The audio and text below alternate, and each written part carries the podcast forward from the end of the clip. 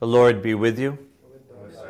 Let us pray in the name of the Father, and of the Son, and of the Holy Ghost. Amen.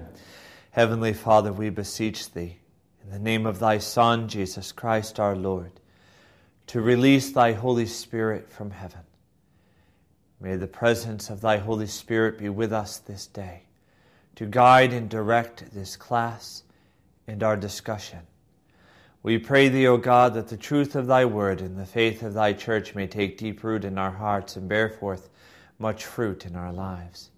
We pray thee to bless those who are traveling to be here.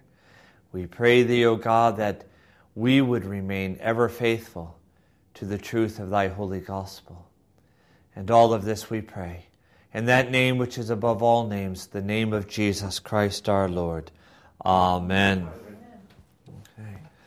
Please be seated.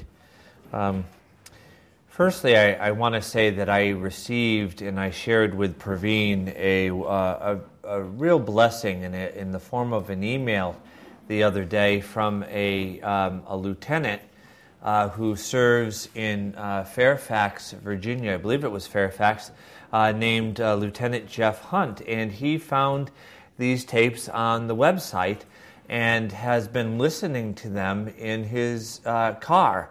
Uh, he said several times over, and um, um, and so anyway, I just uh, I want to say I was very moved by that, and and I just wanted to say hello to the good lieutenant because uh, he's probably going to be listening to this one. So blessings to you, Lieutenant Jeff Hunt, and thank you for blessing me by sharing um, your email with me. Today we are discussing the Apostolic Fathers. And um, of course, outside of the Holy Scripture, the reason the apostolic period is so important is that this is really the foundation upon which, um, upon which the church is built. And we are going to see uh, today a lot of the things that you have the Holy Scriptures, but then what emerged in the life of the very early church, the apostolic church, as being the form of the faith, the form of ministry, the uh, worship and sacramental life, um, uh, etc., out from those holy scriptures. I mean, if people wanted to, they could say, well, you know, I follow this particular passage of how it was done. Well, I follow this particular passage of how it was done in Holy Scripture. And really, um, if you read in particular Michael Ramsey's book, former Archbishop of Canterbury, Michael Ramsey, uh, The Gospel in the Catholic Church, he makes the point, uh, for example, in talking about the threefold ministry of bishop, priest, and deacon which at the beginning, and we'll talk about this more in, in, in a minute, uh, originally was apostle. The second um, ministry was bishop slash priest, and then three was, third was deacon. But that this uh, threefold office of ministry of bishop, priest, and deacon uh, is, is not only grounded in Holy Scripture, but there are other forms of ministry that are as well. But this is the threefold order of ordained ministry that was received by the whole church out of Holy Scripture. Okay, this is the model that was birthed out of Holy Scripture. And so it not only uh, is scripturally founded, but it becomes what is received by the church as the ordained ministry. Okay, um, and so for Anglicans, this is important to us because we not only say, well, we, you know, we follow this. Because if we did, then we would say, well, okay, well, we think when we set up uh, our, our church, you know, we're going to have apostles and prophets uh, and evangelists and helpers and teachers, and, you know, we could follow that list too. And it's not that those um, ministries are false in any ways, but in any way, but that they solidified in many ways uh, and found themselves expressed and lived out within the life of the very early church, the apostolic church, in the threefold ministry of bishop, priest, and deacon. There are also some practices alluded to within the writings of the Holy Scripture that did not become the practice of the church, east and west, or were even rejected. Uh, I'll give an example. Paul says, uh, and maybe you can help me out where, I think it's with the Corinthians, he refers to their practice of baptizing on behalf of the dead. That's in Corinthians. Um, it's either in 1 Corinthians or 2 Corinthians. I have a good feeling it's not in 3 Corinthians. Um, uh, so, baptizing on behalf of the dead. Strangely enough, he doesn't come right out and condemn the practice. He just makes mention of it, really, to show us how important they take the practice of baptism. Uh, and of course, it gives us insight into the understanding of the relationship between baptism and salvation. Um, but that was a practice that was not only not received within the whole church, but actually later on condemned by the whole church. Okay? So for us, it's not only what is scriptural, because you can almost argue for anything out of that, but it's what is clearly scriptural, scriptural scripture holding that place of primacy, but then also what emerged out of the scripture as being received within the life of the early church. Is everyone with me on that? Everyone? Any questions? Okay. All right. Um, so we're looking today at the apostolic age. Well, I'll give another example to help you get your mind wrapped around it uh, in case you, you haven't. And, and that is that really which books are the New Testament were not given by Jesus. Jesus didn't say before his ascension, the following 27 books will be received once they finally get written, um, will be received as the canon of Scripture for the church. Okay? These are things that developed within the life of the church. Within the life of the church. Okay? Um, and so there is an age of development within the church, uh, and it's really recognized as being the first five centuries. And it was in those first five centuries that the following was solidified. Number one, the canon of Scripture was solidified in this age of development. The canon of Scripture. It is not true that Jesus gave a list of the 27 books, nor his apostles. In fact, the only word by an apostle about what is scriptural is uh, when Peter alludes to some of Paul's writings and refers to them as scripture, but also says that they're very hard to understand. Okay. Um, so, in this age of development, the first five centuries, the canon of Scripture, the official list of the New Testament, and of course the Old Testament as well. Number two, the, uh, the faith of the church developed in this age. The faith of the church developed in this age. Particularly, our understanding of the Trinity in the person of Christ. So the Trinitarian theology of the church and Christology developed in this age, and uh, particularly through the councils, the, the first four or the first seven ecumenical councils, and we'll get to that next time more in, in, in greater detail. Um, but the Nicene Creed emerged in this time period. So, first, the canon of Scripture, but then also the faith of the church was solidified in this uh, time period and articulated in particular in the Creed. Our Trinitarian theology, our Christology, all come from this time period.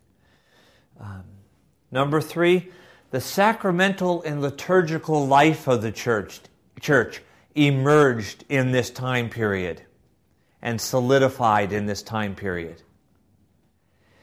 And four, the apostolic ministry of the church, the threefold office of bishop, priest, and deacon, developed in this particular time of the church and was solidified in this time of the church.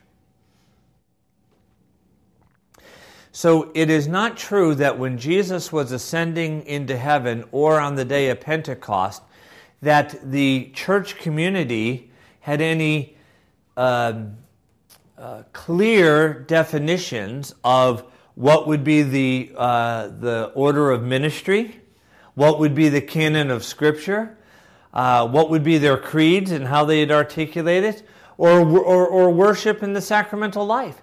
These things, although grounded in the Scripture, and pretty much established by the end of the apostolic age, 120, still were in the process of the glue drying, so to speak, and being solidified within the first five centuries.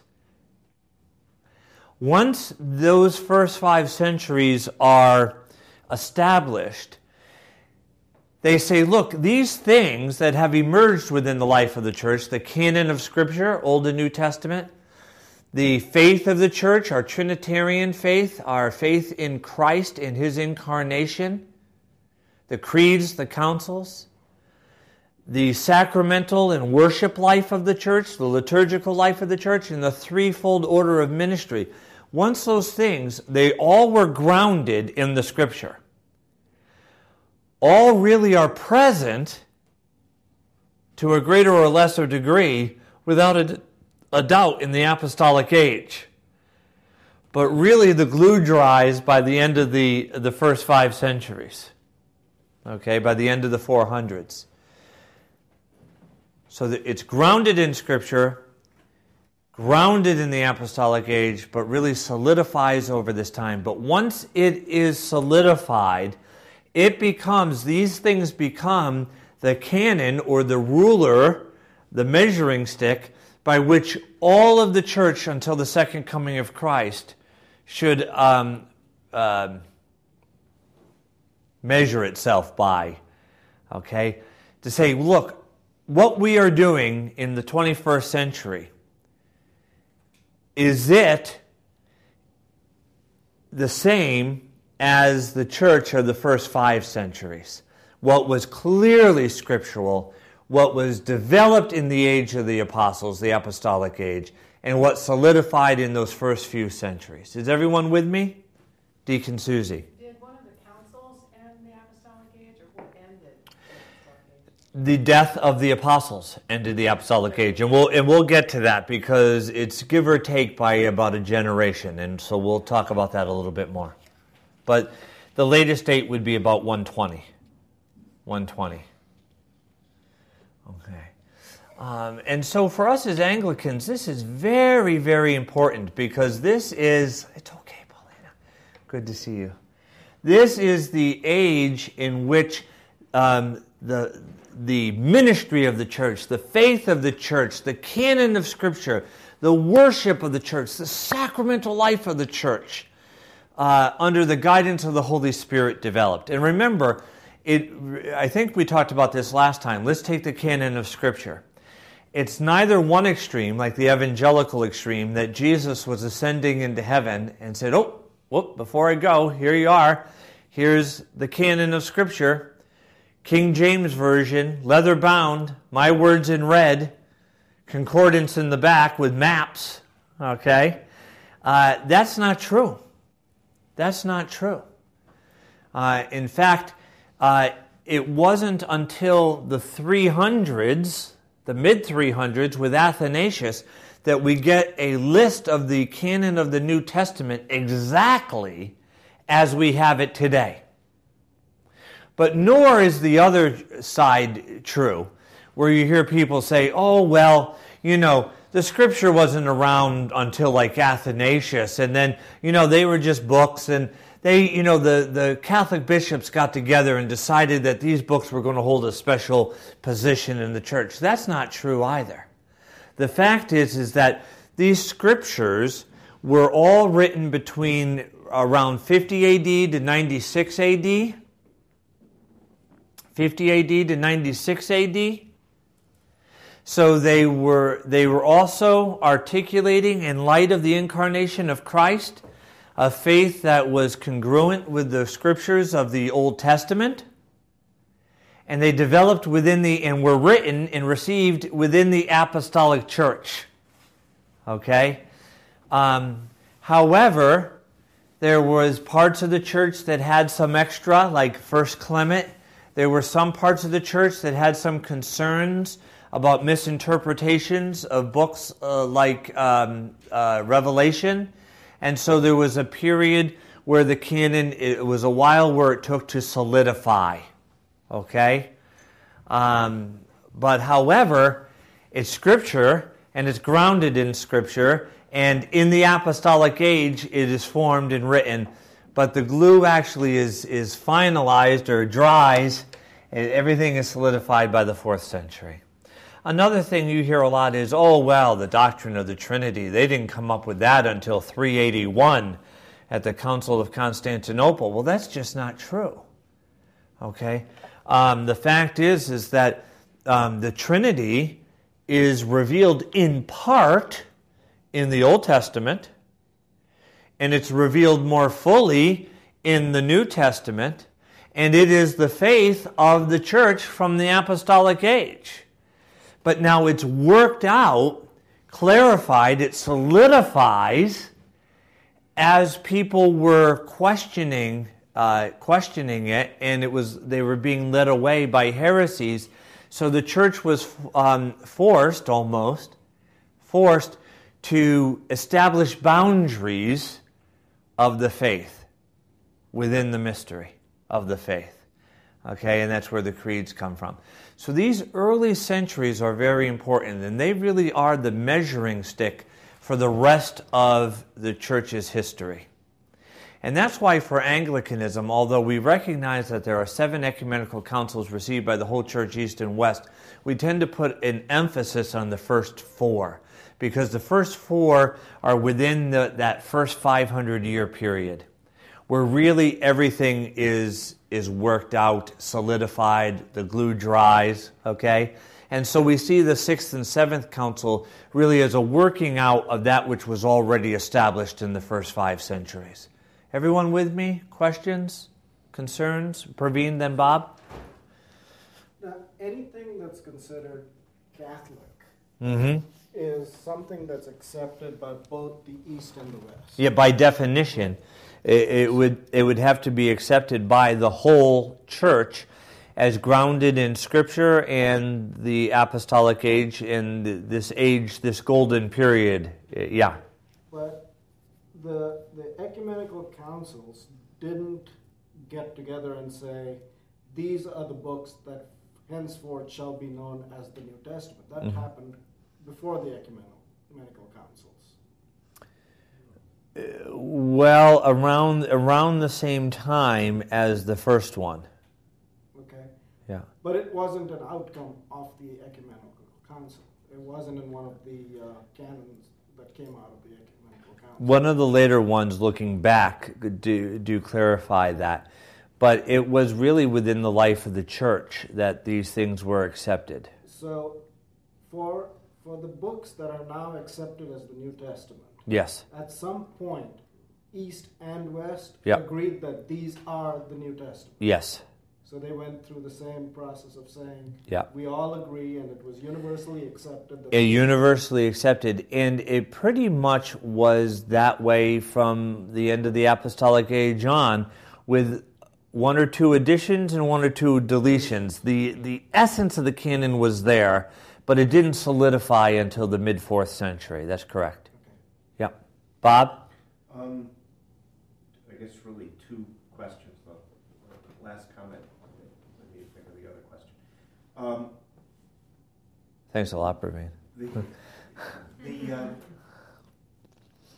uh, the Episcopal argument, the, the argument of TEC, essentially would run why privilege just the first five centuries?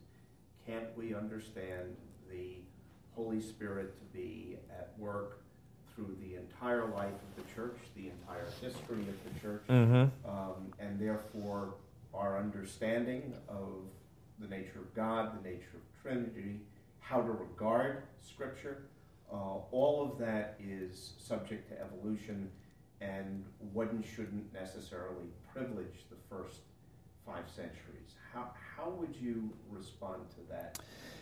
Fairly easily by by saying that in there's a difference between development of doctrine and development of faith. If something is a fuller understanding of that which is already revealed, or is a way of articulating it anew in this day and age that's not contrary to what has already been received and grounded in Scripture, then, you know, it can be okay. Um, as long as it's not in contradiction to the Word of God or in contradiction to that which has been received by the whole church, East and West, already as being clearly biblical in its foundation. Um, that's different from a development of faith, which is um, a denial of the uh, authority of Holy Scripture or a change to the faith of Holy Scripture and that which is Catholic. And they're claiming the latter. When something is going against against that which is uh, biblical um, and received by the whole church as East and West, then then we've gone. Uh, that's a development of faith, not a development of doctrine. It's not a fuller understanding or a new articulation of that which has already been received. Um, and so that's where it would become problematic um, at, at, that point. Um, and so, um, you know, I, I would argue that, um, that when things are contrary to the Word of God and to the patristic faith um, as grounded in, in God's Word, then that's something that's an innovation, that's new. The next thing I, I, I, would say is that once the canon of Scripture is solidified, it becomes the canon for all subsequent generations of what is truly apostolic. Therefore, to know in our own age when we struggle with things, uh, if something is apostolic or not, we look to the Word of God. We look to the Holy Scriptures. Where what they're saying is that this is a truth outside of the Holy Scripture that's been revealed through reason or by vote, uh, by opinion, through culture. And we would say that the culture, etc., has to be informed by the Word of God and the faith of the undivided church is grounded in Scripture and not the other way around and not the other way around. Was there a part two? Uh, I'm going to let part two go. Okay. Karen and then Bob. Um, could it be that the canons weren't set in a council because it wasn't that controversial?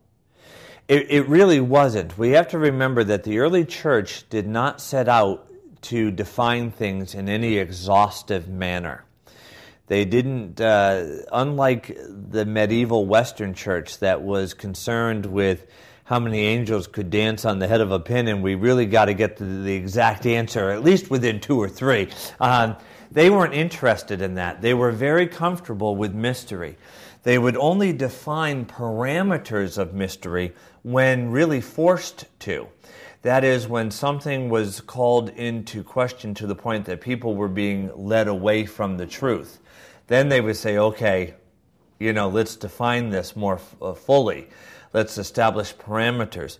So I would say that for the most part, given give or take that in some areas a few books were called into question because they were afraid of misinterpretation, like Revelation, or in other places where you know books like First Clement, which were highly revealed throughout the church anyway, were used canonically when um, uh, people came to church, they may be read within the worship, etc. That essentially there was very little question about what is the uh, the canon of Scripture, and so I think you're right on uh, when when you say that. Bob, talk about the organ- organization of the Apostolic Church? After 120, my reading of the history says that it was the organized church was based on the diocese. Mm-hmm. Is that true also in the apostolic age? In in the sense that you, uh, it, it's almost like the baby in a womb. Uh, yes, it's true that almost right from the beginning, uh, at least in the Mediterranean world, the diocesan model was right from the beginning the model which was followed. And we'll talk about that a little bit more fully a little bit later. Um, and it's because Roman society and the Roman Empire was built upon the city states of, of uh, the Greek Empire.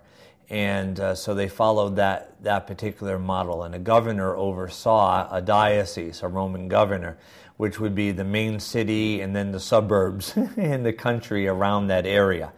Um, and so they, they, when they evangelized, they went from city to city establishing churches. And so the, the bishops followed that model. But it really is a development in that the very early dioceses were really uh, a parish, and the bishop was the priest. You know, and so you're talking a very small, unlike today, where you might have a diocese that has, you know, hundreds and hundreds of churches and thousands and thousands of people. It wasn't like that. That developed later. And in the Celtic lands, um, as we'll see when we get to that history, didn't develop until Theodore of Tarsus came uh, in the mid to later 600s. Um, it's part of what makes uh, early Celtic Christianity distinct from the uh, rest of Western and Eastern Christianity was uh, that it didn't follow the diocesan model, but it was because there were no great cities and there was no great road system. And, uh, you know, so they had more of a monastic missionary bishop model, you know, in the ancient Celtic lands.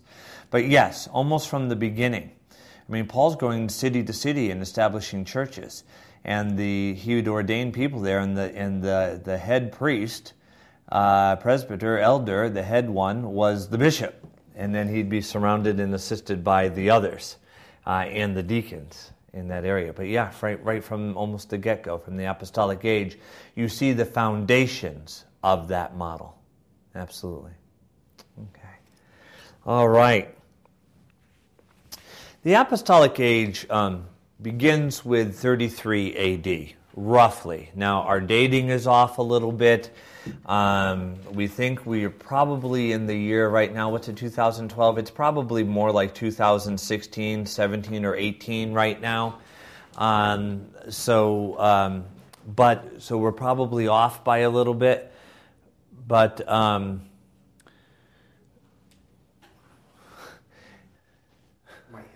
Oh, okay. Okay. Poor guy. Okay. Um, uh, for those who are listening, uh, Bob is uh, not hip, and uh, he's having hip Well, that's hip. only one of the bars. That's only one of the Bobs. The other, the other Bob, the other two Bobs are hip. There are a few other things, but anyway. Um, so, so we're off a little bit, right? But I'm going to use 33 AD. I'm going to simplify it because that's just the way our dating system goes. Okay. Um, so, Jesus, in this simplified view, um, is born and uh, the, the, the, the, the new way of counting begins, right? So he lives approximately, I mean, probably like I said, 4 to 6 BC, but we're going to say from 1 uh, or from 0, although they started at 1, so that's another problem too. But anyway, from 1 to 33 AD is the approximate life of Jesus of Nazareth, God incarnate. 33 years. I think everyone in this room, uh, maybe not Chris, but most of us are older than God. Because uh, uh, God, at least God incarnate, lived 33 years, so we're all older than God. Are you pushing God's age? No, No? You're in your 20s? I'll be 30 in August. Oh, okay. Well, you're getting there. And, and you're starting your ministry, Yes. your public ministry. Well, this is kind of, you, yeah. I just hope in three years you're not crucified. No lips to God's ears. Yeah, yeah. Or if you are, that you get up a few days later. But anyway, uh, back to the reality. Um, so, the approximate life of Jesus 33 AD is the crucifixion of Jesus Christ, the resurrection of Jesus Christ, the ascension into heaven of Jesus Christ, and then the significant event now in, uh, of the beginning of the church. Now, in one way, the church is the the new manifestation of the church that began with the covenant between God and Abraham. But in, a, in, a, in another way, the church begins on Pentecost, okay? When uh, uh, our Lord sends from his Father um, the Holy Spirit, which is the temporal mission of the Spirit, for those who also attend on Sunday mornings. Jesus sends from the Father the, the Holy Spirit upon the church. Um, now, think of the, the church is also called the body of Christ. Um, Jesus is also called the new Adam, the new man. And if you think of us as representing Christ in the world, we are um, the new Adam in Christ. Okay? Um, the first Adam was created by God, and he was a what until the Spirit was breathed into him? A lifeless being, it says. Okay? He was a lifeless being until God breathed the Spirit into him. Okay? Uh, the word uh, for breath is the same as spirit in both Hebrew and in Greek. Okay? And then he becomes a living being. A living being. Remember, Jesus referring to himself, and of course, by extension, according to the early church fathers, refers to the Eucharist as the living bread.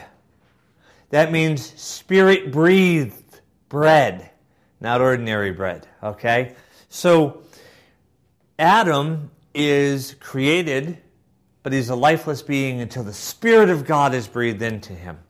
Well, the church, as the new Adam in Christ, we are the body of Christ.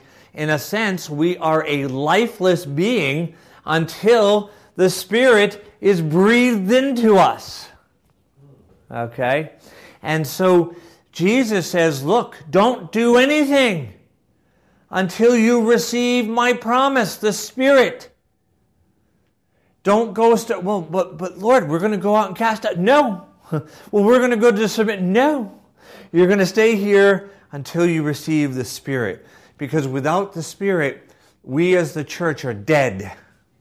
We are a lifeless being. On Pentecost, they hear a mighty rushing wind.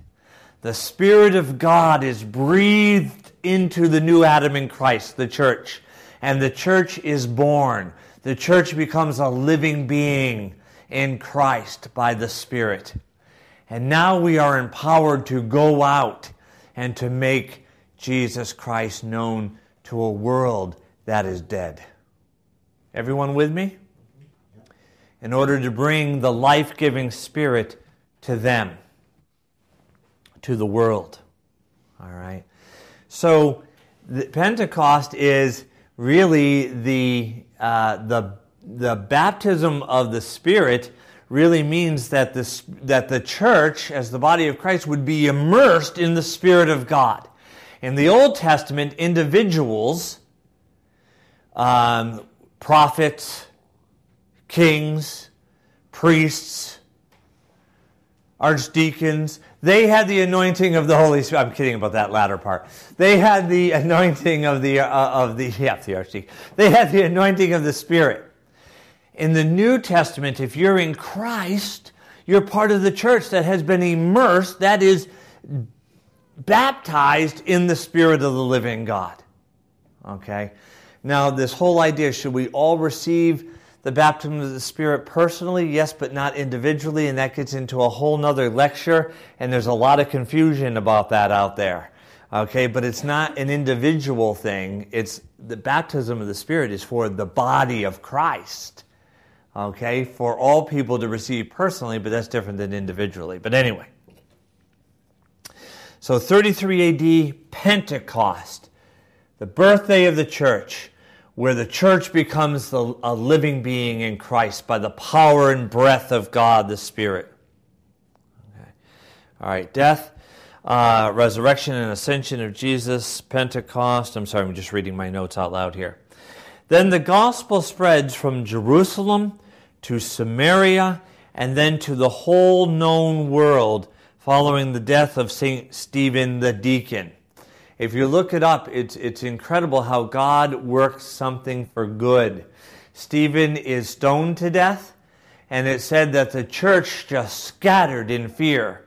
But it says that wherever they went, they proclaimed the word of God. So through their fear and their running away, right? Run away, run away, right? They go running out. I want to see how many of you were Monty Python fans. But uh, uh, anyway, run away, run away. Um, they went out. Okay, they went out and they brought the word of God with them, and so the word of God begins to spread. Um, and then you see Philip, the deacon, by the way, not the apostle, goes down to Samaria and, and proclaims the the good news of Jesus Christ, the gospel. People receive uh, the good news and, and people are baptized, and then the apostles come down to lay hands upon them that they might receive that apostolic gift of the Spirit. Okay? So it spreads from Jerusalem to Samaria to the ends of the world. Okay? And this is exactly what Jesus said that when the Spirit came, that the gospel would spread. But notice it spreads through the violence, the, the stoning of, P, uh, uh, of Stephen. The stoning of Stephen. But God uses that to bring the word of God out. And I know this is hard. It's hard for me too. It's hard for me too. I don't always remember this, but I try to. That whatever I'm going through in life, I try to say to myself, instead of, why is this happening to me? God, how can this be used to spread your gospel? You know, like the apostles. All right, we're going to beat you and then put you in prison. Oh, that's great. Thank you. It's a whole opportunity to reach some people with the gospel that we couldn't reach before. Not, you know, why me? Why do I have to go to jail? You know, that would be me, by the way. I feel like I'm going to assign uh, Bob to do the prison ministry. I understand Dan wants to be a deacon, Dan Morse. Oh, is that right? That's news to me. Oh, because he works in the prison. Oh, okay. There you go. That's it. We could always try stoning the archdeacon to see if it spreads. Yeah. There you go, thank you. Ah. I love you, Praveen. I'm gonna miss. I'm gonna miss you, but I love you. Yeah. Karen.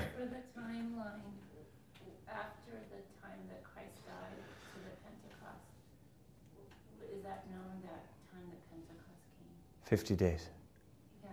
Yeah, yeah Penta. 50 days. Yeah? 50 days. Yeah, 50 days after the uh, death and resurrection of, of our Lord. About 10 days after the ascension, give or take. Okay? Um, so the gospel spreads um, to the whole world, the, the known world. Um, for them back then, where, when Jesus says he's going to go to the ends of the earth, what would be the ends of the earth? Everyone. India, China. Yeah, and in the Western Europe, it would probably be uh, Great Britain. Yeah, the Celtic lands. Okay? And this is particular to us because of our heritage as Anglicans. So, according to ancient tradition, Joseph of Arimathea is first to bring the gospel to ancient Britain.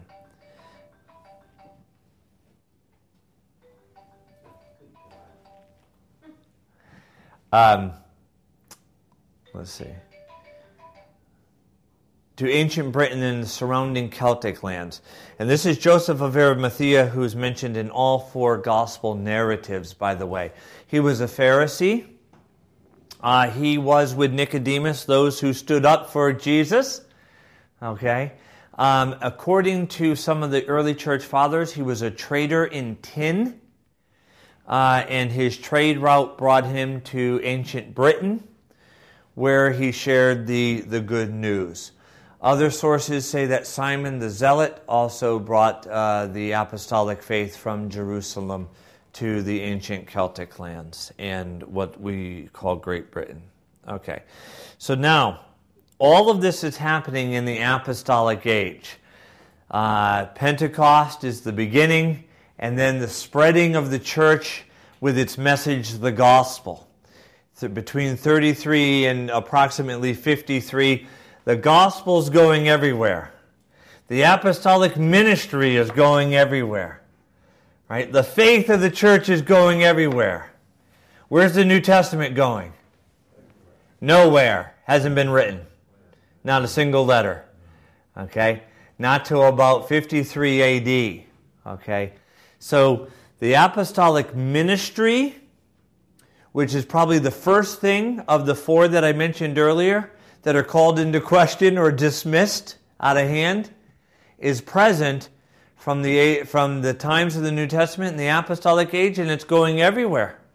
Even when Philip the deacon goes down to Samaria, he proclaims the gospel. The people who receive it, he baptizes them, but he doesn't lay hands upon them for the apostolic gift of the Spirit, what we would later call confirmation, because he's not an apostle. So James and John come down to Samaria and they lay hands on the people there that they can receive the gift of the Holy Spirit. Later on, Paul is going through, I think it was Ephesus, and he finds some believers and he assumes that they're baptized, right? He finds out later that they weren't, but he assumes they are. He assumes that if they're believers that they've been baptized. The one thing he doesn't assume is that they've received the apostolic gift of the Spirit, right? And so he says, "Did you receive this?" And they and you know, the Holy Spirit? And then they say, "Well, we don't even know about the Holy Spirit." And then he's like, "What is up with you?" And it turns out that they were Presbyterian. No, kidding. Uh, just kidding. Um, and uh, so, uh, you know, he baptizes them correctly, and then he lays hands upon them that they might receive that apostolic gift of the Holy Spirit. Okay? Uh, and so the faith of the church, the gospel of the church, the ministry of the church, um, uh, at this point, the threefold ministry is apostle, and then bishop priests, and deacons. And soon after that, with the death of the apostles, you, you see this distinction between bishops and priests, with bishops moving more into the position of the apostolic office, and you have bishops, priests, and deacons. But that is from the beginning. That is from the beginning. And you see uh, allusions to this in the New Testament, where Paul refers to Timothy and Titus and having ordained them, having laid hands upon them. We see this with the ordination of the seven first seven deacons. The apostles lay hands upon them. Okay? So there is the, the foundation of ordination in the New Testament and certainly in the apostolic age. But by the end of the apostolic age, it's basically fully developed. Well, now some scholars will sit around and say, "Oh, well, yes, yes, you see," but there's there's no clear definition though of the apostolic succession as people like you understand it today, Michael. That you know, um, uh, deacons and priests and bishops must be ordained by bishops who are ordained by bishops going back to Christ and the apostles, and that there's this pouring out of the Holy Spirit in every age uh, through this ordination. You, you see none of that clearly articulated in the New Testament. And you don't see this clearly, or you see allusions to it in some of the fathers and in Irenaeus and so forth, though he doesn't, you know, he's not distinguishing as much between bishops and priests, but you really don't see it until a little bit later. And they say, so, you know, you're really taking something that's dear to you, and, and that's cute, and, and applying it to them back then and saying, well, look, Paul laid hands on Timothy, so that's the apostolic succession. Well, I got news for these bright scholars. The idea of laying on of hands actually goes back to rabbis. So this would have been very important to them. Um, and it is founded in Holy Scripture. Those who are ordained, like Timothy and Titus, have hands laid on them, and, and there's references to that. But the reason that there's no clear definition, like by the earliest fathers, Clement and Ignatius and others, apostolic succession means a bishop, priest, or deacon being ordained by a bishop who was ordained themselves by bishops who can trace their line of succession back to the apostles who received the gift and power of the Holy Spirit through Jesus Christ, who is God. Well, I got news. The, pro, the, the reason that this isn't written like that anywhere in the New Testament is because it wasn't an issue. They only address what's issues. Paul, when he's writing to places, what's he dealing with? when he writes to Corinth and to Ephesus and to Thessalonica and to Philippi. He's dealing with problems which have arisen, things that need to be clarified. This was a non issue. But I also have news too that the Trinity is very much the faith of Holy Scripture. The incarnation is very much the faith of Holy Scripture. right? The canon of Scripture is essential to our faith. What books are the, the Bible? None of those are clearly defined in the New Testament either. Nowhere does the New Testament say the following books are the New Testament. Nowhere does the word Trinity even appear. Nowhere does the word incarnation appear. Does it? Good. I thought I was right, but I wasn't 100% sure. So I wanted to look to someone who was recently in seminary. Right? Incarnation doesn't appear, and it's essential to our faith. The word Trinity doesn't appear, and it's essential to our faith. The canon of Scripture isn't, isn't listed in the New Testament either, but it's essential to our faith. So the apostolic succession is, I would argue, is as clear, if not more clear, than things like the Trinity in the New Testament. And, but it does develop, just like so did the canon of Scripture and the creeds and the sacramental understanding of the church and the worship life in this early period. But this is clearly has its foundation in the apostolic age, which, if you read your book, you know, because Ignatius, as well as Clement, is all over the threefold order of ministry of bishop, priest, and deacon. And that, I mean, it, it's there, and the Eucharist. I mean, everything is clearly there. They're, they're, when they argue stuff, they're arguing from Holy Scripture. A lot of Old Testament, but some New Testament too. It's all there. Okay? So they're making their argument from Scripture the threefold order of ministry clearly established by the apostolic age bishop, priest, and deacon. Okay? Um, the faith of the church that would later become articulated in the creeds and the councils is, is, is emerging. The divinity of Jesus is being clarified and so forth, and the Trinity is there. Okay? Um, uh, you know, the one thing that is less clear is exactly which books are the New Testament at this point but they're starting already at this age without too much question to emerge as a canon. Okay? Um, some of these people say, well, it's nowhere clearly apostolic succession. You know, you're, you're so mean to the Presbyterians and the Methodists and the Lutherans, making them saying that they really should come into the apostolic succession. That's nowhere clearly defined in Scripture. Neither is the canon of Scripture, neither is the incarnation, neither is the Trinity. You know, these things aren't clearly, you know, Trinity. Belief in one God who is one in essence, being, or substance, who is three distinct persons the Father, Son, and Holy Ghost. The persons neither being confused to the point where you lose the distinction of the persons, or divided to the point where you lose the oneness of the Godhead. Where's that? Third Corinthians. I thought it was Third Corinthians. I thought so. Jude chapter 2. Mark chapter 17. Yes. Yeah, yeah, pseudo, pseudo Mark. Anyway, um, do, you, do you see my point? And yet, within this apostolic age, all of these things, under the guidance of the Spirit, are solidifying and becoming normative within the life of the church. And so, I remember uh, a bishop very close to me saying to me once, I, I uh, now you know who it is because I've already started by accident to imitate him. He says, I, I believe in apostolic succession as much as you, but there's no absolute direct proof that it goes all the way back to the apostles with unbroken line. There's no direct proof that those 27 books mean anything more than any book that's ever been written. It's part of the faith that we've received from the apostolic age. Okay? Um, and uh, um, so I think that's important for us to remember. This age, the apostolic age, is so important to us. Um, so the apostolic age goes from 33 AD to about 110, 120 AD. Now, it's called the apostolic age because it's the age of the apostles. The last apostle of the 12 to die the 12 meaning Matthias or and or Paul. So 12, 13, okay.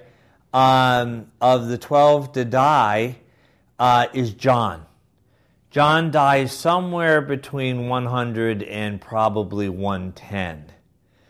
most scholars extend the apostolic age to about 120 with the writing of the Didache, because although not written by the 12 apostles, it was received by the early church as, as articulating the faith of the apostles in that region.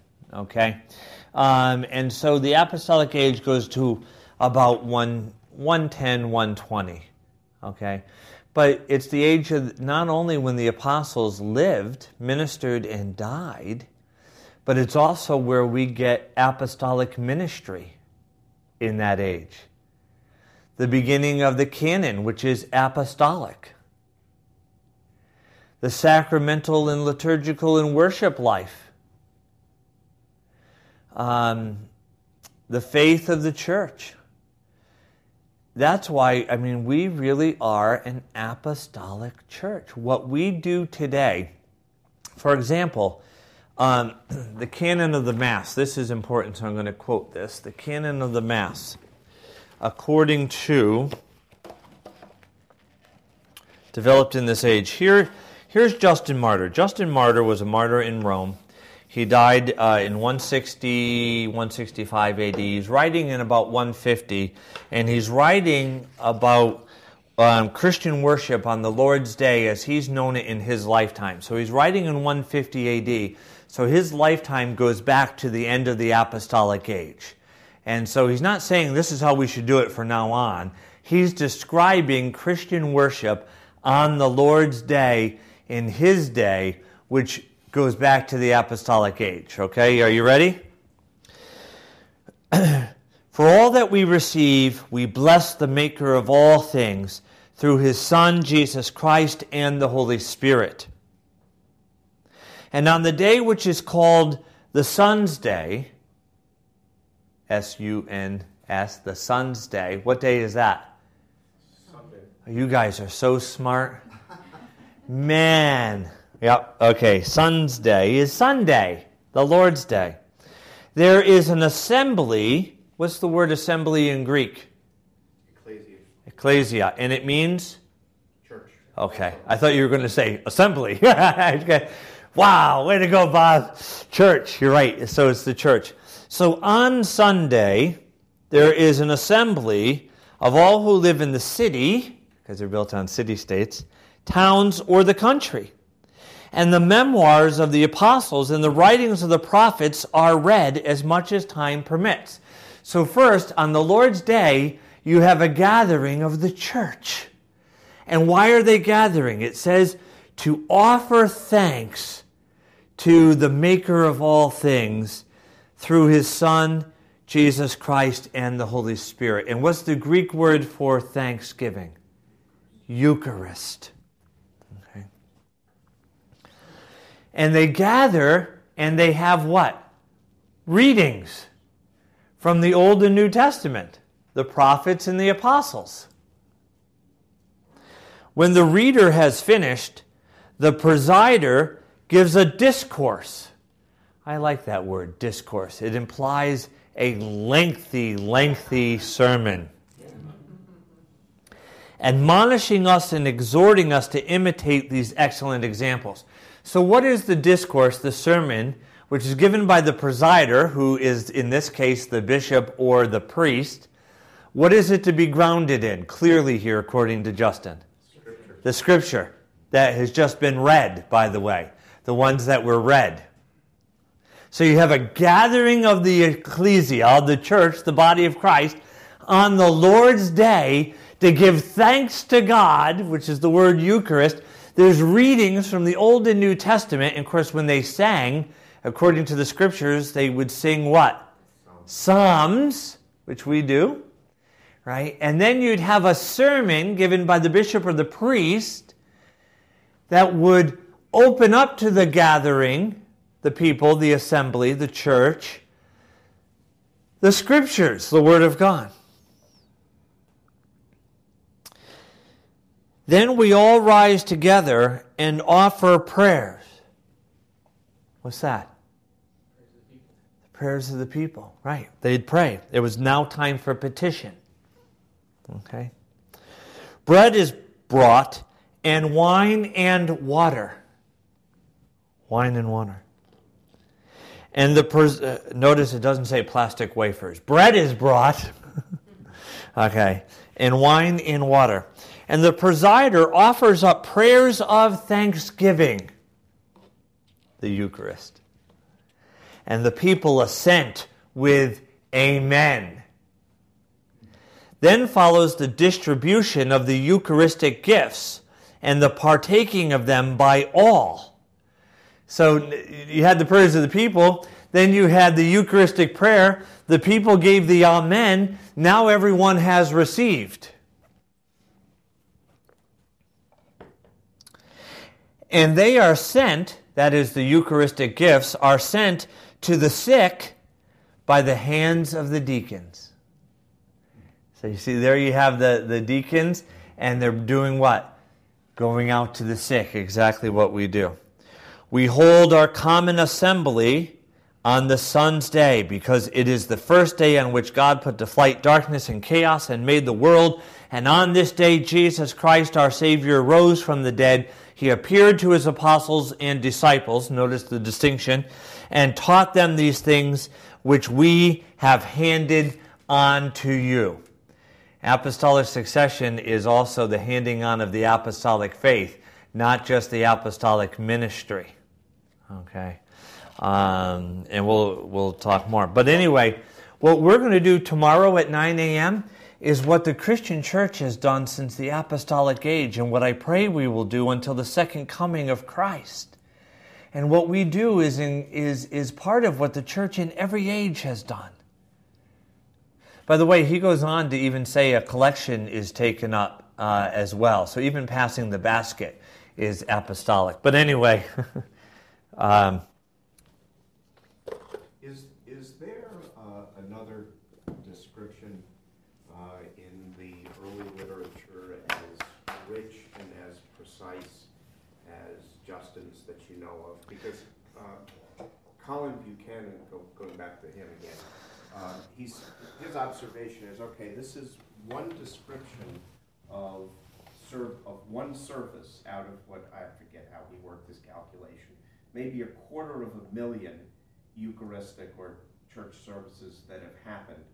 Um, and his argument is, well, how do we privilege this one? So Mhm. the question is, are, is there other data? uh, Well, two things I would say to Cannon, uh, Bu- no, uh, what's his name? Buchanan. Um, uh, two things I would say to him. I would say number one um, is that uh, you know there there are there are other descriptions, uh, some uh, a bit later than Justin, but they're in continuity with what Justin has written. You, you, know, so that that. Yeah, so that would be my, my, my first response. And and the ancient liturgy of like St. James, which is so so old, you, you know, uh, I don't know the exact date, but I mean it, it you know is so old that it's attributed to James, you know. Um, but I would also say that while there was a great variety of how the Eucharist was done in different parts of the world, the fact that they're celebrating the Eucharist on the Lord's Day is clearly the practice in the apostolic age. And that this is, I would argue, this is the form that emerges within the whole church, East and West. Even though you had some variation of language and order of things within the service and so forth and so on, um, that this is essentially what emerges as the Catholic outline of Eucharistic worship. So those would, for Colin Buchanan, those would be my two two responses. Is that um, why do we kind of lift this up? Well, for one, is that he's describing it as he's known it in his life. For two, that there are other writings, though somewhat later, but they're in continuity with what he has written and described. And then three, this is what emerges in the whole church, East and West, as the essential outline. Now, this doesn't settle whether the creed should come before or after the sermon. Do you see what I mean? Because the creed actually won't come into the Mass for several centuries, actually. Uh, and it's long before the creed is written. But the essential outline is, is there. And I would say that there's enough evidence in the early church that what he's describing is not peculiar as far as the essence of what he's describing.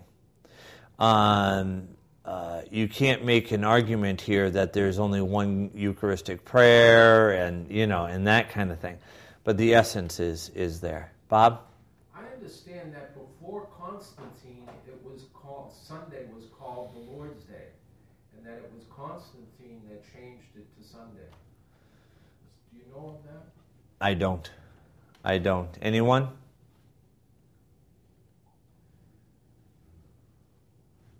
Sorry, I, I, I don't. Um, and I'm trying to think of where it is in the scripture where it refers to the breaking of the bread on the Lord's day. Not the road to Emmaus. I mean, that's obvious. That's the day of the resurrection, and Jesus himself breaks the bread, and they recognize him. But there's a reference in Paul uh, to it. But anyway, I would say that that's, that's, the, uh, the, that's the norm. That's the norm. I don't think you can make an argument out of this that the Eucharistic canon, as written by, uh, edited by Cranmer, should be the one used throughout the church, east and west. But you can make the argument that, you know, certainly um, the Eucharist in its essential form has been Christian worship on the Lord's Day since the New Testament. Okay. Um, okay, so the apostolic um, age is 33 AD to 110, 120 AD. Apostolic teaching and preaching. Okay, that is, our teaching and preaching today must be in continuity with that of the apostles. How do we know if it is? Well, we must become very familiar with the scriptures because they are the canon of what is apostolic for all subsequent generations. And then, of course, we need to be familiar with the writings of the earliest church fathers. Um, part of, of, my problem is, you know, the bishop challenged me a little bit. He said, you know, I think it's great what you're doing at Holy Trinity um, in that you know people are sitting around debating the you know the filioque and they're they're asking questions about you know this and that. And he said I really think that's wonderful and that's to be commended. But he said um, you know I think you're unrealistic to think that you know that can be done in, in every church. And with all due respect I think that that view is what limits us as a church. I think that we need to start getting the average Joe and Jane in the pew understanding all of these things. And it's not that hard.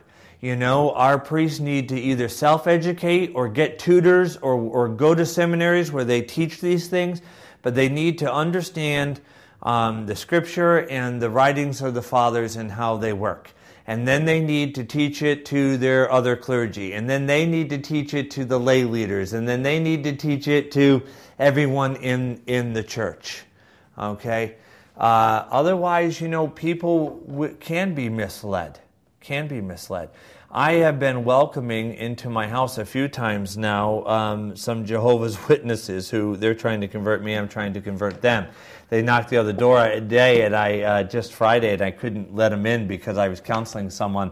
Um, but I call them my two deacons because one's named Stephen and the other is uh, Lawrence, and they're the two great names of the deacons and they, they said, "Oh, okay, well, we won't bother you since you have someone, but uh, we'll come back." And and I said, "Well, great, great. Look forward to talking to you." And they said, "Well, here, did you get our pamphlet on Christmas?" I said, "Yep," and and, and I read it. And and they said, "Oh, okay. Well, here's another one.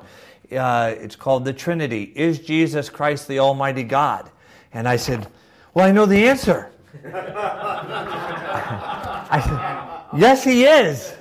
And they said, well, well, that's your answer. And I said, no, actually, that's what God has revealed through His Scripture and the faith of the church. And but what's interesting is when I started looking it over, they quote Justin Martyr and Irenaeus and Scripture and say if you really understood like John chapter 1, in the beginning was the Word, and the Word was with God, and the Word was God. They say uh, that Greek really should say, and He was a God. And now, the average Joe and Jane reading that would go, oh, oh, my goodness. And Father Michael talked a little bit about the fathers. Well, did, does he know that Justin Martyr doesn't believe in the Trinity? Do, do you see what I mean? And people are going to be too, too easily led away. We need to be talking about these things. You know, in, in the average churches out there, it's called discipleship. and we need to be having these, these classes. Okay. Um, so, apostolic teaching and preaching.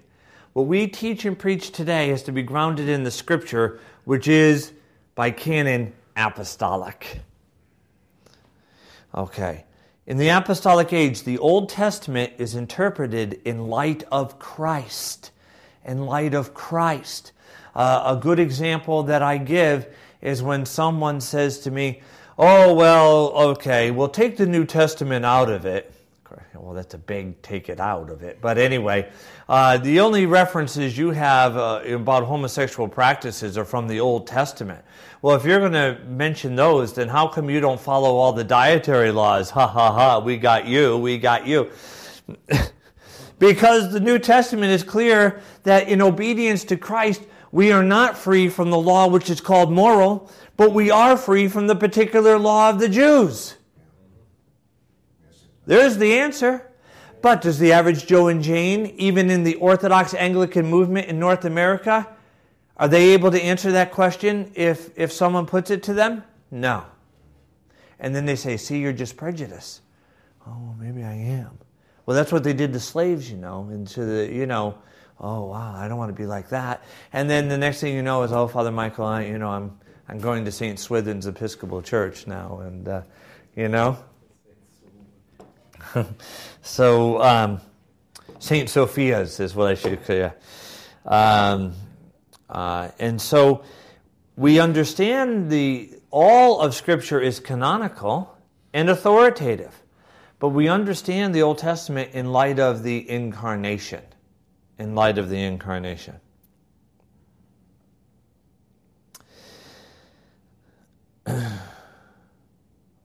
Next, Hebrew Scriptures versus Old Testament. This is a pet peeve for me, folks. I've gone to churches before to visit, and someone gets up and they say, A reading from the Hebrew Scriptures, Isaiah 41, verses 1 through 6. They're not Hebrew Scriptures, they're, they're Old Testament, First Testament, whatever you want to call it. So, what's, what's the difference? Hebrew Scriptures is when you read what we call the Old Testament apart from the revelation of God in Jesus Christ. So if I'm going to take a course in the Hebrew Scriptures and a rabbi is teaching it, I expect to get an understanding of let us make man in our image in light of what Jews believe the plural there to mean. That's Hebrew Scriptures. Okay? I want to know what the Jews think uh, about that. I want uh, to know what the Talmud says about that. Okay? Uh, Old Testament is a whole different thing because you're looking at let us make man in our image as the Trinity speaking and revealing uh, himself to us. Okay? So it's just a pet peeve of mine, but we don't embrace the Hebrew Scriptures because the Hebrew Scriptures are void of interpreting it in light of Christ. Okay? I think studying the Hebrew Scriptures is fascinating. It's very informative, but it's different than a class in Old Testament. Is everyone following me? Does that make sense? So, um, please don't get up there someday and say, I'm reading from the Hebrew Scriptures. Because I'll say, oh, Everyone, please let's take a break from the Mass and let's listen to the Hebrew Scriptures apart from everything we know about Jesus. Yeah. Okay. Um.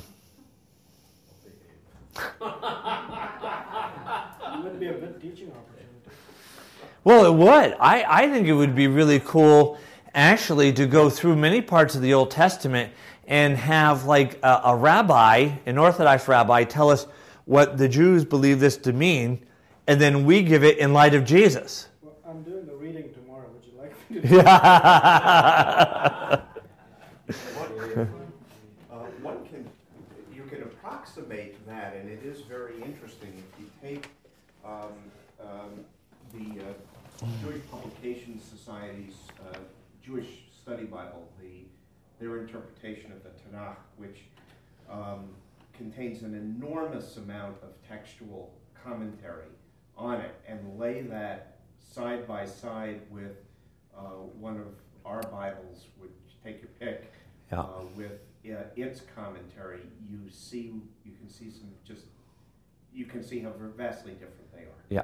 Um, anybody's written a parallel Bible like that. pardon me? I wonder if anyone has written a parallel Bible like that. Have I- you seen that? no.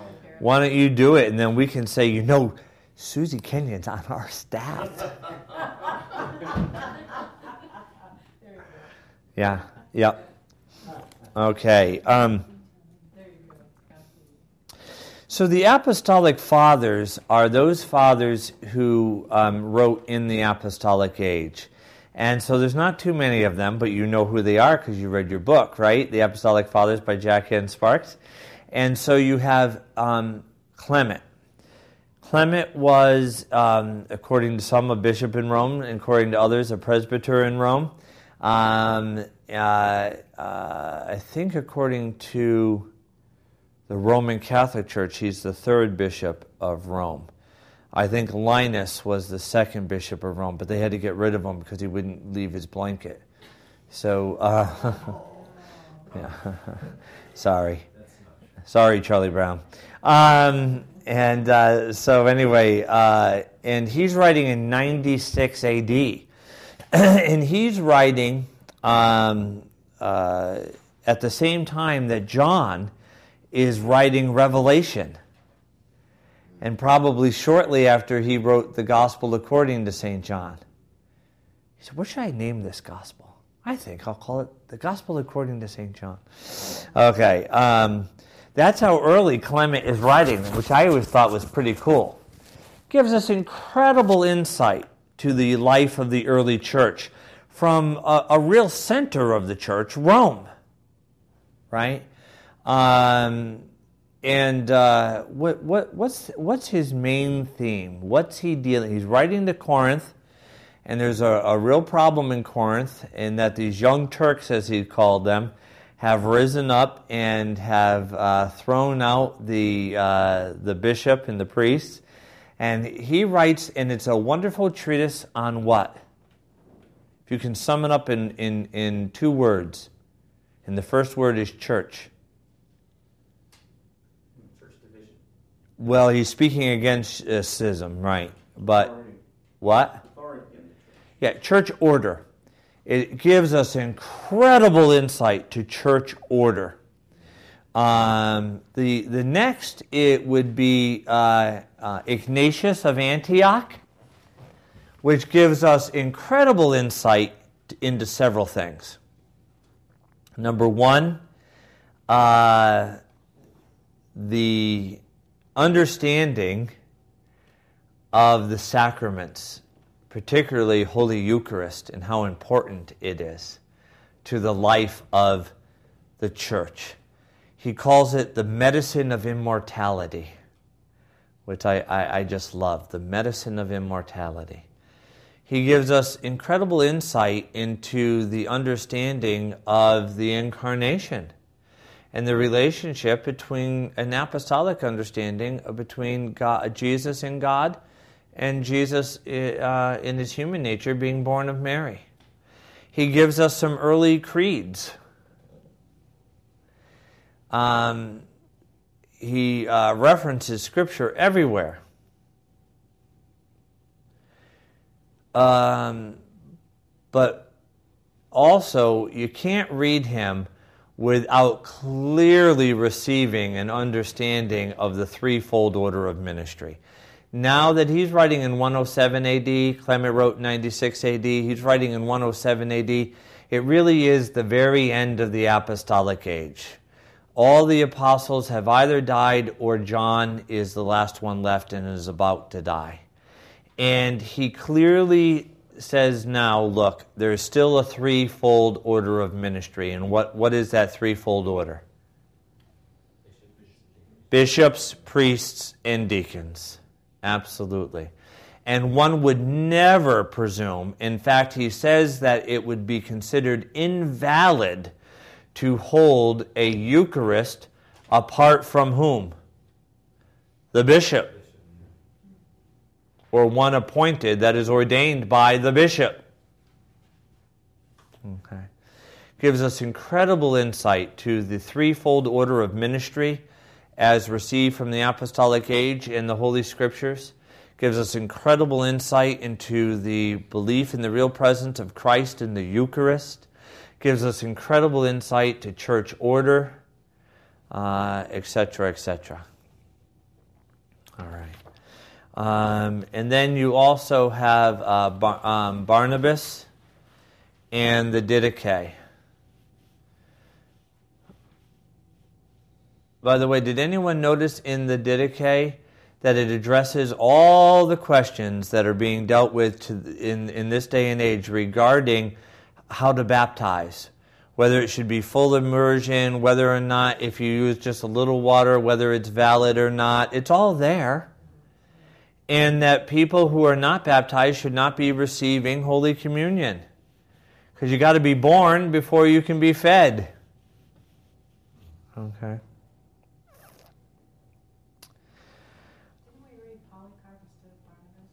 Uh, both, I think. Uh, Polycarp, yes, I forgot Polycarp. I'm sorry. Incredible, moving testimony, to The martyrdom of Polycarp. Wow. But did you notice that, too? That they collected up his bones as if they were jewels. And they uh, later would come back to celebrate the Eucharist on that spot. You're seeing from very early church, the apostolic age, the idea uh, of building churches on the very spot where people were martyred and that their relics were very important to them. And this does have a scriptural foundation in that uh, the bones of Elisha.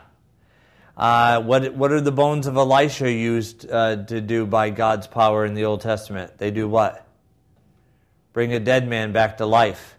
And then the aprons and handkerchiefs of St. Paul are brought to the sick, and as many as they touch, the people are made what? Perfectly well. Perfectly well. Okay, this is the foundation. Now, was there later abuses of relics? Yes. Did they did they become magical charms in many ways? Yes. Should all that be avoided? Yes. There's enough pieces of the one true cross out there to build a cathedral. Okay. Um, how, however, saying that, there is a biblical and uh, um, apostolic way of understanding relics. Okay. Within the apostolic age, 33 AD to approximately 110, there is the age of the New Testament, which is 53 AD approximately, with one of the first letters being written by Paul, to 96 AD with the writings of John. By the way, except for Paul, who wrote most of the New Testament? Probably Luke. Luke. Yeah, Luke. All right. So 53 AD to 96 AD is a, uh, a, the New Testament era within the apostolic age. St. Paul begins writing in approximately 53 AD. St. Mark's St. Mark writes the first known gospel narrative in approximately 65 AD. Now, some people would say, say a little bit sooner, some would say a little bit later, so I'm giving you approximate dates. Now, St. Mark was not one of the twelve. However, he's writing, according to the early church fathers, in the name of one of the twelve, and this is why his gospel account is received as being apostolic. In whose name is he writing? Peter. Peter.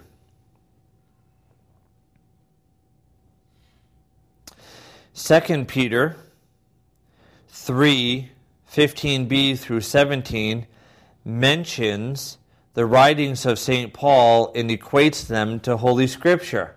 The only reference in the New Testament to some part of the New Testament being Scripture, by the way. 2 Peter 3, 15b, meaning the second part of 15, through 17. Does someone want to read that? 2 Peter 3, 15b to 17.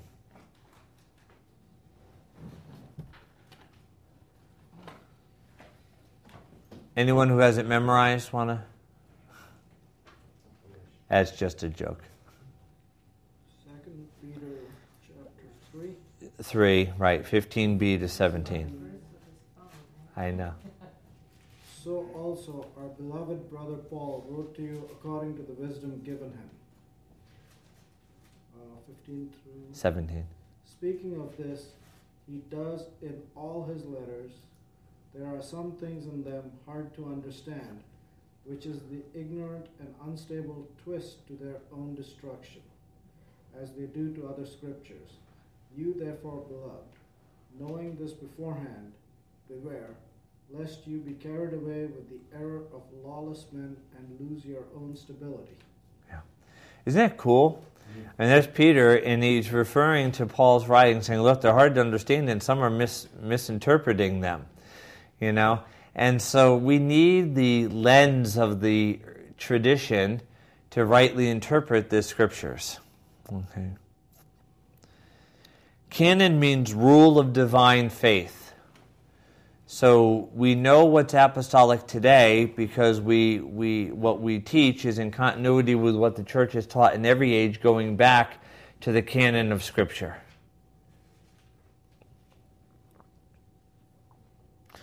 Otherwise, if you just want to make arguments based on Scripture, you can argue almost anything. I mean, that piece that I read by the Jehovah's Witnesses is not unscholarly. I mean, there are outright. In some ways, it is. I mean, they they back up their argument um, with some obscure things in in areas, but it's not written by someone who's not bright. I mean, you could tell it's very well written. Okay. Um, in fact, tomorrow's my last. No, I'm kidding. uh, um, you know what's interesting though? Um, they they told me this last time. They don't identify themselves as Christians. Christians are people who believe in the incarnation and the Trinity. They are not Christians. And I said, well, at least we agree on one thing. um, so the New Testament canon begins to take shape immediately in the first century and in the second century. Okay. Canon does not take final shape, however, until the middle uh, of the fourth century. Disputed books, Hebrews, because its authorship. Um, it wasn't because it was considered to be wrong in any way, but because its authorship was in some doubt. Jude, Second Peter, Second, Third John, Revelation, and First Clement, the latter being dropped from the canon. Hebrews, Jude, Second Peter, Second and Third John, Revelation, and First Clement, the latter being dropped, the others making the final cut. Revelation, for example, was called into question not because it was considered to reveal anything untrue, but because they were afraid that it would be misinterpreted by future generations. Thank God that hasn't happened. All right. St. Athanasius, first to list the 27 books of the New Testament as we have them today, done in 367 AD. Um, it's amazing. Although he's not the author of the Athanasian Creed, it's named for him because the, the Athanasian Creed rightly articulates the teaching of Athanasius, and it's written in his name. Um, he gives us the first book list of the canonical list of the 27 books exactly as we have them today. And he also carried the day at the time as a deacon but the spokesperson of his then bishop uh, at Nicaea uh, regarding the full divinity and uh, of Jesus. I, I, mean, his contribution is no one's comparable, I don't think, uh, uh, apart from the writers of the New Testament and the Lord God Jesus himself. You know, I mean, Athanasius, I mean, you get the the, the Nicene Creed, the, Athena- the theology of the Athanasius Creed, and the official list of the canon of Scripture. That's not bad.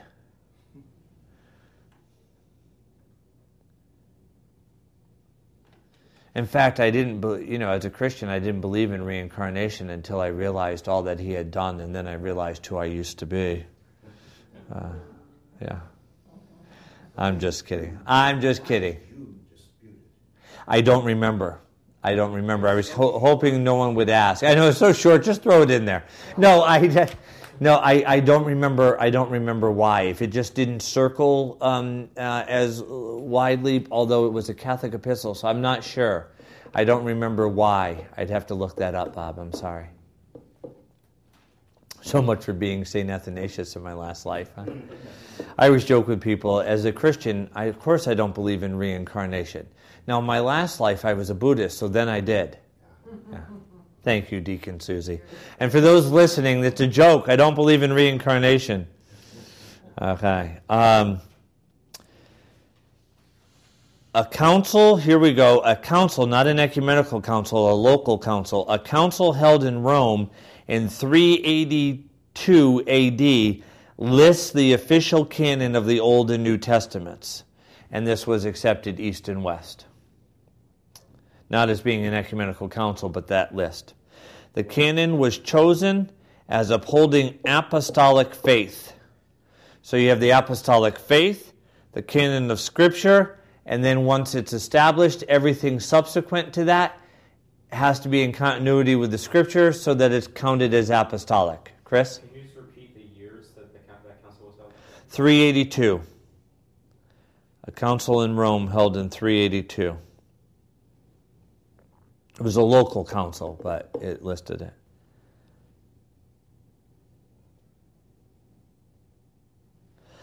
Also, I just want to throw out here, we don't have time to get into all of this, but you cannot understand the New Testament unless you understand the Old Testament. I have to admit, this is a real area of, of weakness uh, for me. I did take Old Testament 1 and 2 in seminary. I passed, you'll be happy to know, and I moved on from there. This is not my area of strength, but I always kind of lamented that because I really do believe that unless you understand the old, that's why I really don't go to your study because I'm afraid that my ignorance will come through. Um, the uh, unless you really understand the Old Testament, you can't comprehend the the New Testament. Um, also, unless you understand covenant, you won't be able to grab the New Testament. Unless you understand the incarnation and look at it through that lens, you will not understand the New Testament. Also, you have to understand the Judaizers, okay? That's a, a, a heretical belief that Gentiles had to first become Jews and accept the particular law of the Jews before they could accept the Messiah of the Jews, Jesus. And the Gnostics, those who uh, uh, denied the full humanity of, of Jesus and, and believed that uh, he was a divine spirit that entered into the, the uh, illusion of the created order. What is the significance of the translation of the Old Testament into Greek relative to understanding? I, I would make the argument that it is significant. Now, there's uh, many people more intelligent than I who would disagree with me on this, but I, I would say that when I read most of the early church fathers, the version of the uh, Old and New Testament that they're using is the Septuagint. I'd also argue that the writers of the New Testament themselves were using the Septuagint, like Matthew, for example, in, in quoting, A virgin shall conceive.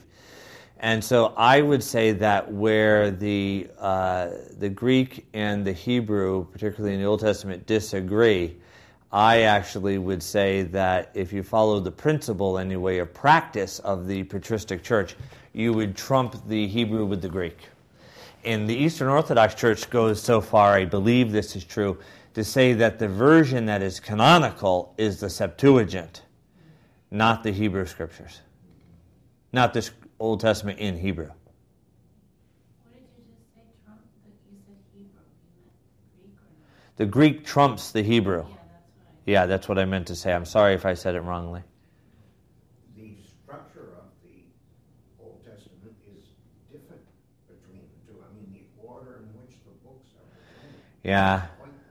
Yeah, and, and and again, boy, getting my mind around all that. I tried at one point, and uh, I'm just not an Old Testament guy. But you're right, the order is different, and then you know the big dispute over the Apocrypha is another very big issue. And even if you accept the Apocrypha, uh, in the end, the exception and rejection of the Apocrypha in most Anglican circles as being canonical almost is a matter of semantics, in that it's you know uh, you know, they either have a high view of it being just outside the canon, or they have a low view of it within the canon. So they're, uh, you, you know, come together there.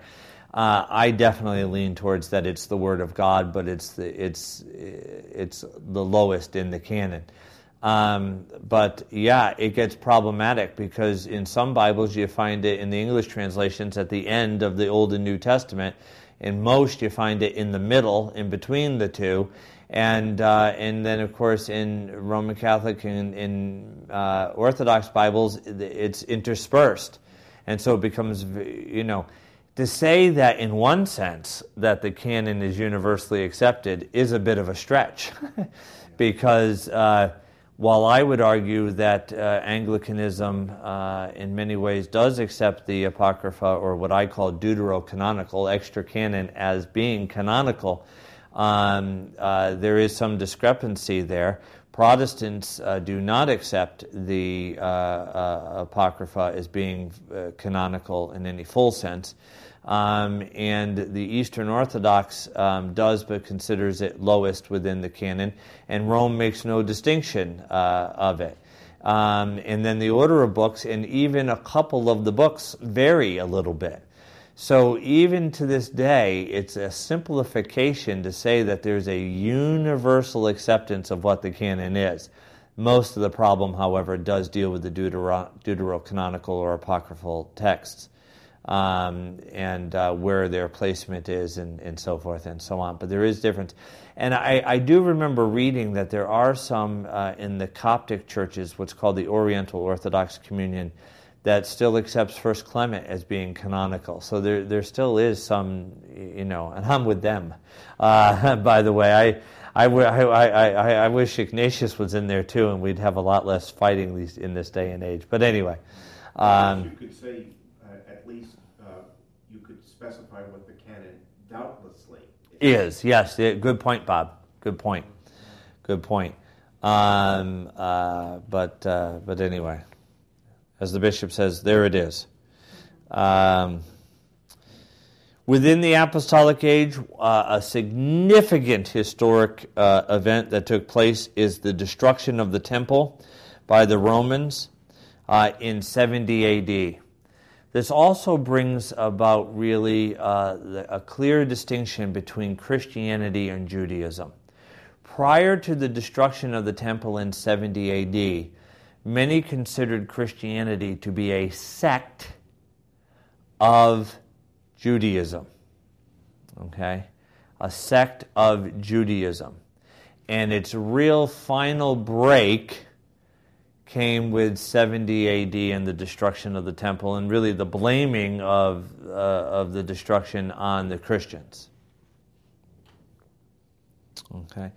Prior to that, it was considered to be a sect of Judaism that uh, accepted Jesus as the Messiah. Uh, 94 AD, Josephus, a Jewish historian, mentions Jesus in his second great work. 96 AD, St. John the Apostle writes the last books of the New Testament.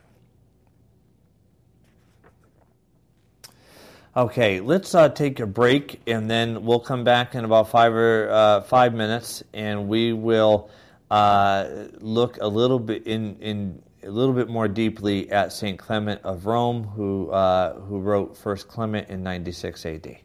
let's take a stretch.